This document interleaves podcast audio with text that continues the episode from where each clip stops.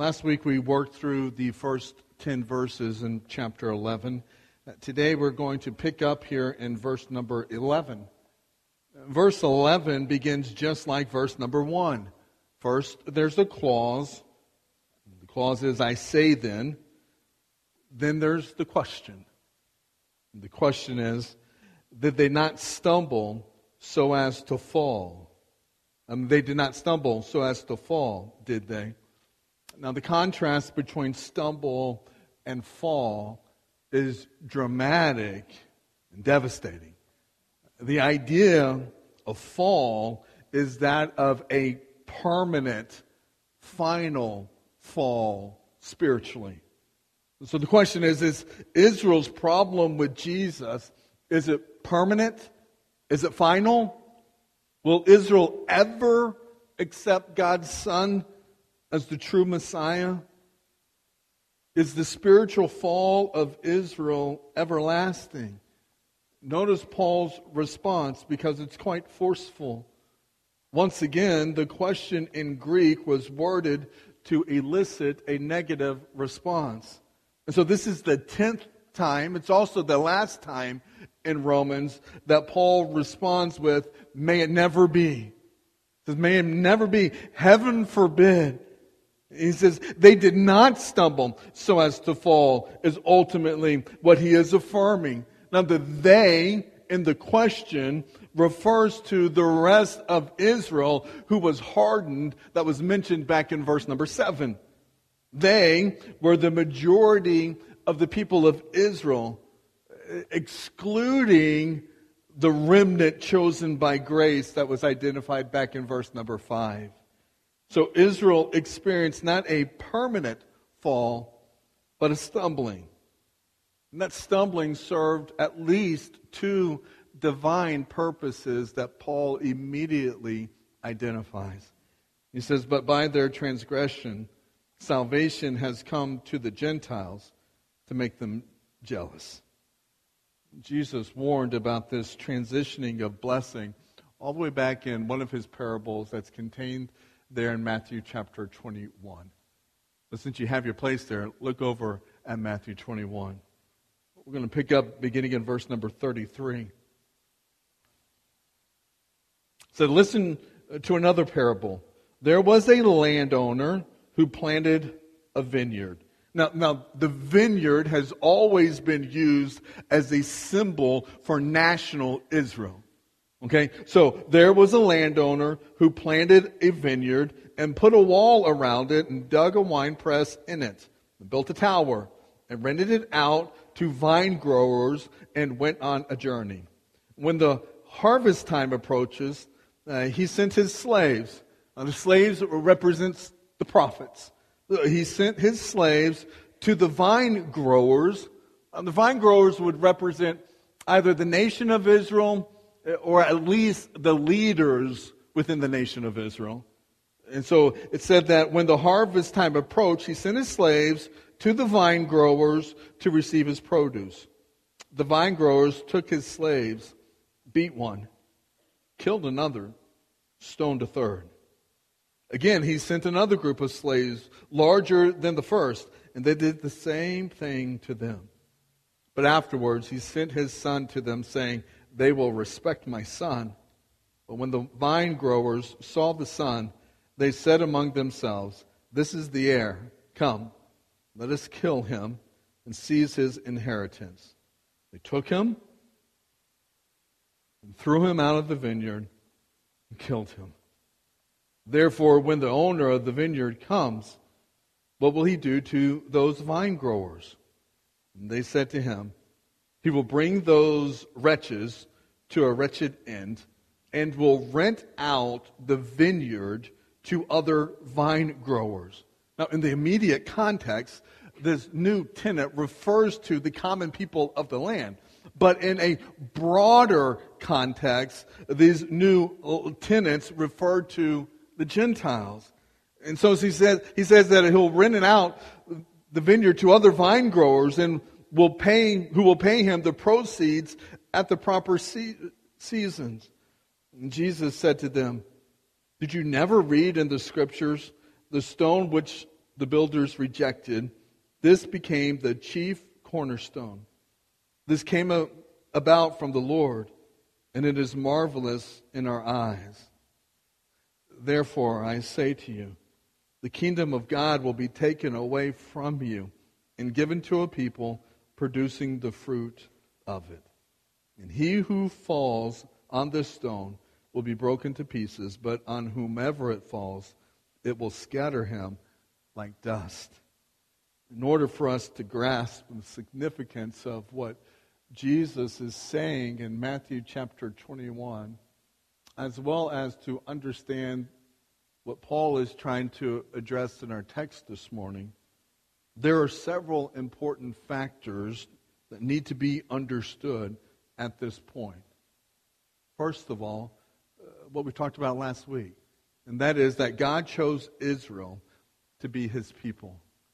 They were chosen not because of their own righteousness. They were chosen not because of their size, of their strength. No, God chose Israel to be his people out of his divine will in accordance to his sovereign plan. God, uh, Paul, in, in our journey through Romans, Paul had already highlighted some of the benefits that Israel had in being chosen by God. Let me share some of them with you. We go back to Romans chapter 3. They were given the oracles of God. That is the Word of God. They were given the revelation of God to the world. Romans 3, verse 1 and 2 says, Then what advantage has the Jew? What is the benefit of circumcision? Great in every respect. First of all, they were entrusted with the oracles of God.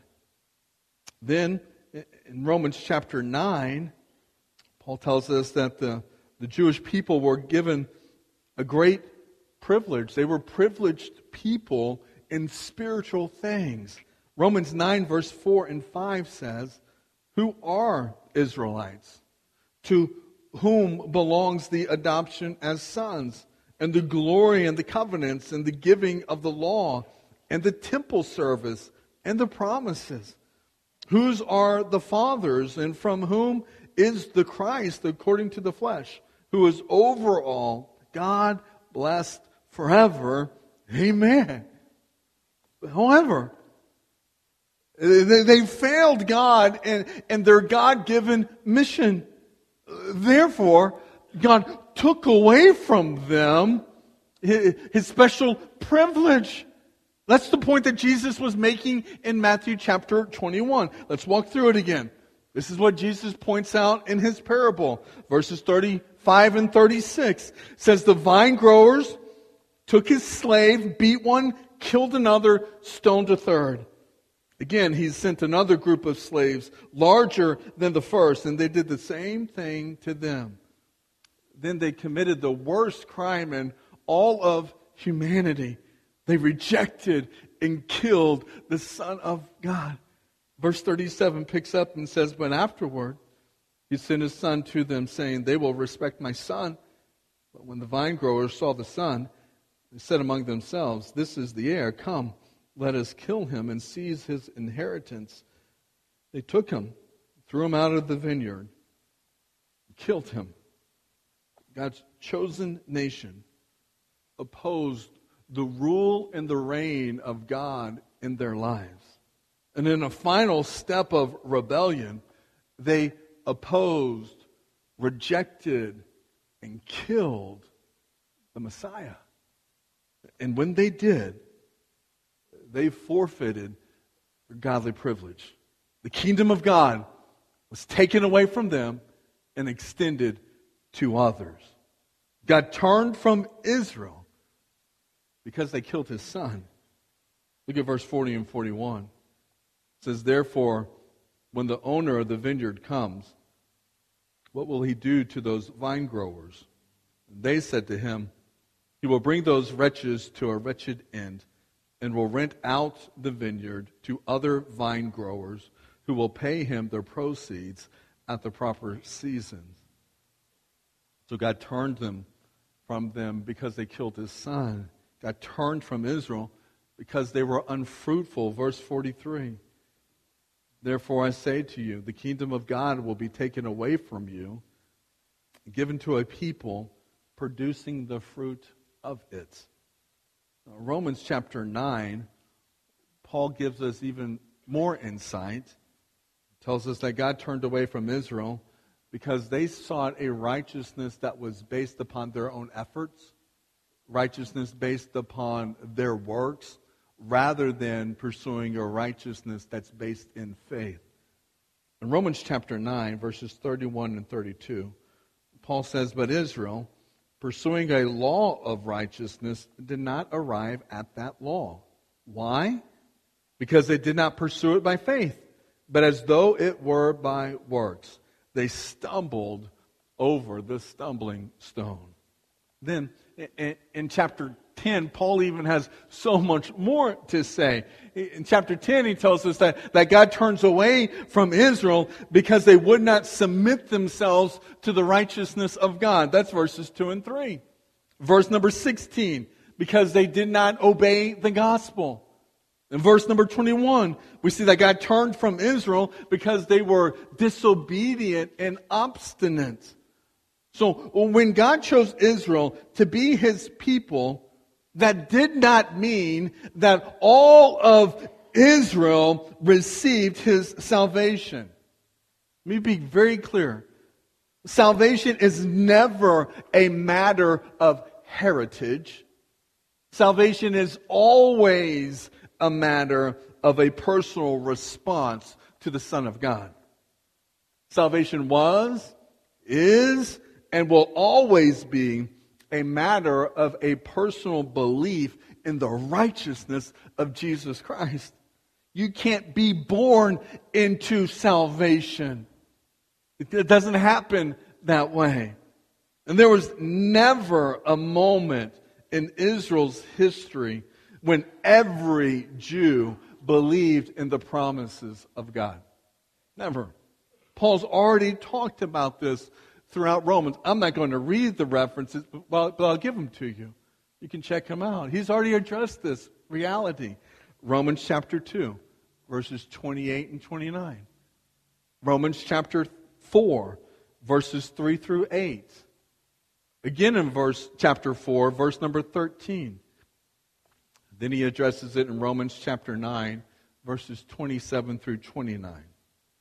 So never a moment in Israel's history when every Jew believed in the promises of God. However, there's always been a remnant.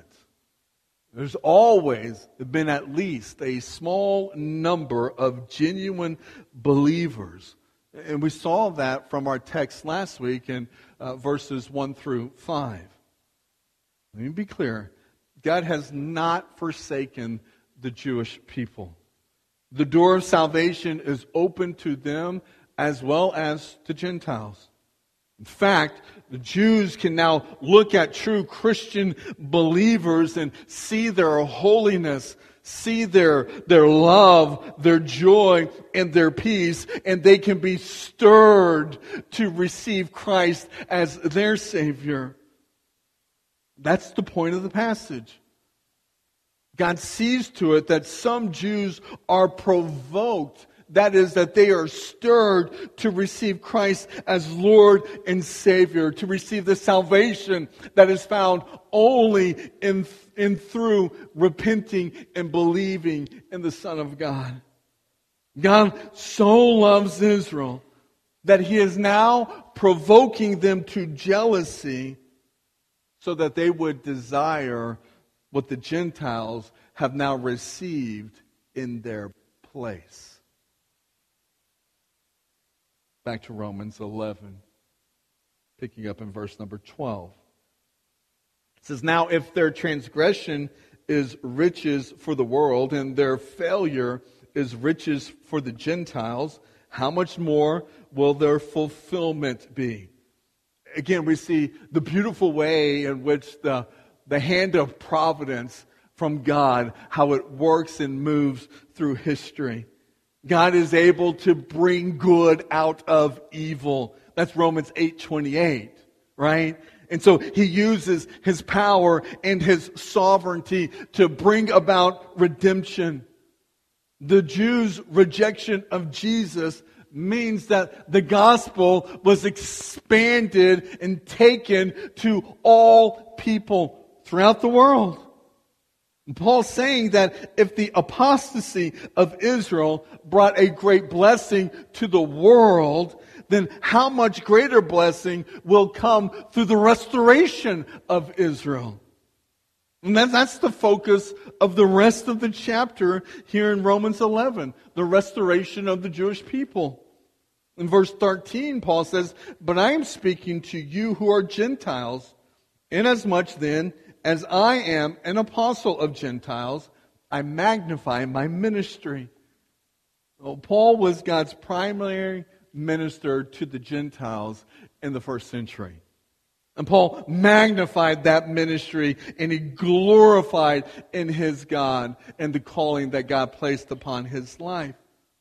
When Paul would go to various towns or villages or, or communities, typically Paul would go to the synagogue first so that he could speak to the Jewish people first. Many times, their unbelief would turn towards hostility towards Paul. And then Paul would take the message and present it to the Gentiles. We see this very clearly in Acts chapter 13. Let me read a section for you. Acts chapter 13, beginning in verse number 44. The next Sabbath, nearly the whole city assembled to hear the word of the Lord. But when the Jews saw the crowds, they were filled with jealousy and began contradicting the things spoken by Paul and were blaspheming. And Paul and Barnabas spoke out boldly and said, It was necessary that the word of God be spoken to you first, since you repudiated it and, and judge yourselves unworthy of eternal life. Behold, we are turning to the Gentiles. For so the Lord has commanded us. I have placed you as a light for the Gentiles that you may bring salvation to the end of the earth. To which our response ought to be, Amen. Without the rejection of Israel, then, then salvation would not have been so widespread, expanding to the Gentiles. Salvation of Gentiles is not the end of the story. The salvation of Gentiles has its purpose too. And part of that purpose is to make the Jewish people jealous. The blessing offered to the Gentiles ought to spur the, the Jewish community to end their hostility towards the gospel and ultimately bring them to a place and position of faith and trust in the Son of God. Verse 14 says, If somehow I might move to jealousy my fellow countrymen and save some of them. For if their rejection is the reconciliation of the world, then what will their acceptance be but life from the dead? Paul's convinced that Israel's stumbling is temporary rather than permanent. And with two illustrations, Paul proves this. And we're going to look at one of those illustrations this morning. Look at verse number 16. It says that the first piece of dough is holy the lump is, is also. And if the root is holy, the branches are too. Start with the illustration of dough and a lump. The piece of dough translates the Greek word, which literally means a first fruit offering to the Lord. First fruit offering to the Lord. It's, it's an offering of any kind. It refers to the first portion of an offering that was set aside, dedicated to the Lord. See, through Moses, God gave certain instructions to his people. And we see the one that relates to this in Numbers chapter 15, verses 19 through 21. There it says, Then it shall be that when you eat of the food of the land, you shall lift up an offering to the Lord. Of the first of your dough, you shall lift up a cake as an offering. As the offering of the flesh, threshing floor, so you shall lift it up. From the first of your dough, you shall give to the Lord an offering throughout your generations. And so those cakes or the loaves, uh, those, those were given to the Lord as an offering, but they were given specifically uh, to, to the temple or the tabernacle. They were given to feed the priest. Food was used to, to serve and to feed the priests who served the Lord in their ministry in the tabernacle and then later in the temple.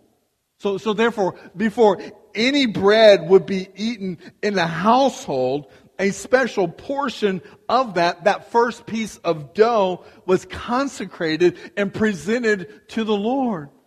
And only a portion was presented to the Lord. And so although only a portion of that special piece of dough, well, that, that, that portion represented the entire loaf. Or that, that portion of dough represented the lump itself. And all of it is being acknowledged as coming from the Lord. So, in other words, they were giving back to the Lord a representation of what God had already given unto them. That's why the lump is also holy. Because it all belongs to God. And so what's that saying in our text? It's saying that the Jews were the first piece of dough. The Jews are the first piece of dough. And they're dedicated to God. And the Gentile converts, well, they're the rest of the loaf. And guess what? They belong to God too. Then we're going to see it again next week. As, as we walk through uh, verses 17 through 24. And so let me just close by, by reading our text for next week. There it says, But if some of the branches were broken off, and you, being a wild olive, were grafted in among them and became partaker with them of the rich root of the olive tree. Do not be arrogant towards the branches, but if you are arrogant, remember that it is not you who support the root, but the root supports you. You will say then, Branches were broken off so that I might be grafted in. Quite right. They were broken off for their unbelief, but you stand by your faith. Do not be conceited, but fear. For if God did not spare the natural branches, he will not spare you either. Behold, then, the kindness and severity of God, that those who fell, severity, but to you, kindness. And if you continue in his kindness, otherwise you also will be cut off. And they also, if they, if they do not continue in their unbelief, will be grafted in. For, for God is able to graft them in again. For if you are cut off from what is by nature a wild olive tree, and were grafted contrary to nature into a cultivated olive tree, how much more will these who are the natural branches be grafted into their own olive tree?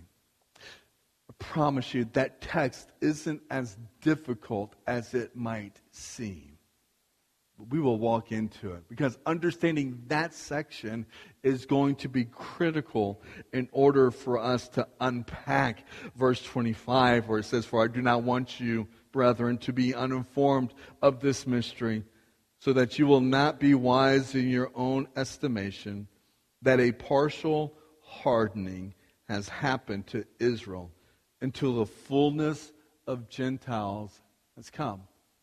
Then it says these words. And so all Israel will be, saved. And that is going to be a very delicate verse that we will diligently unpack together. I want to close us with a word of prayer today. Heavenly Father, thank you so much for your love, for your grace, for the forgiveness that you offer unto all of us. God, I pray that we would be right in our understanding of your word, that we would rightly apply it to our hearts and to our lives. God, that you would create within each and every one of us a hunger and a desire to, to love you more and to, to love one another more and to serve you and to serve others. And God, that we would be fully committed in this relationship that's based upon our faith in Jesus Christ. God, there are some that are in this place that have no relationship of faith. And I pray that your spirit would move among them. That before they leave this place, that they would seek out me, uh, an elder, or someone on staff, or some other believer. And God, they would just ask, what does this mean to put our faith and trust into the Son of God? For your children that are gathered here today, God, I pray that you would make known unto us the offenses that are in our lives, that we would confess them, repent from them, and pursue a righteous walk with you. God, we thank you for the opportunity that we have to gather with friends and family over an extended weekend. We recognize that there have been many that have given their lives in service to our nation, Father. God, we thank you for the supreme sacrifice that they willingly made. God, help us today. Help us to walk rightly in a wicked world. May we not be ashamed of our faith. May we patiently, carefully, lovingly proclaim your name and present your truth to the world that's in desperate need of light. In Christ's name I pray. Amen.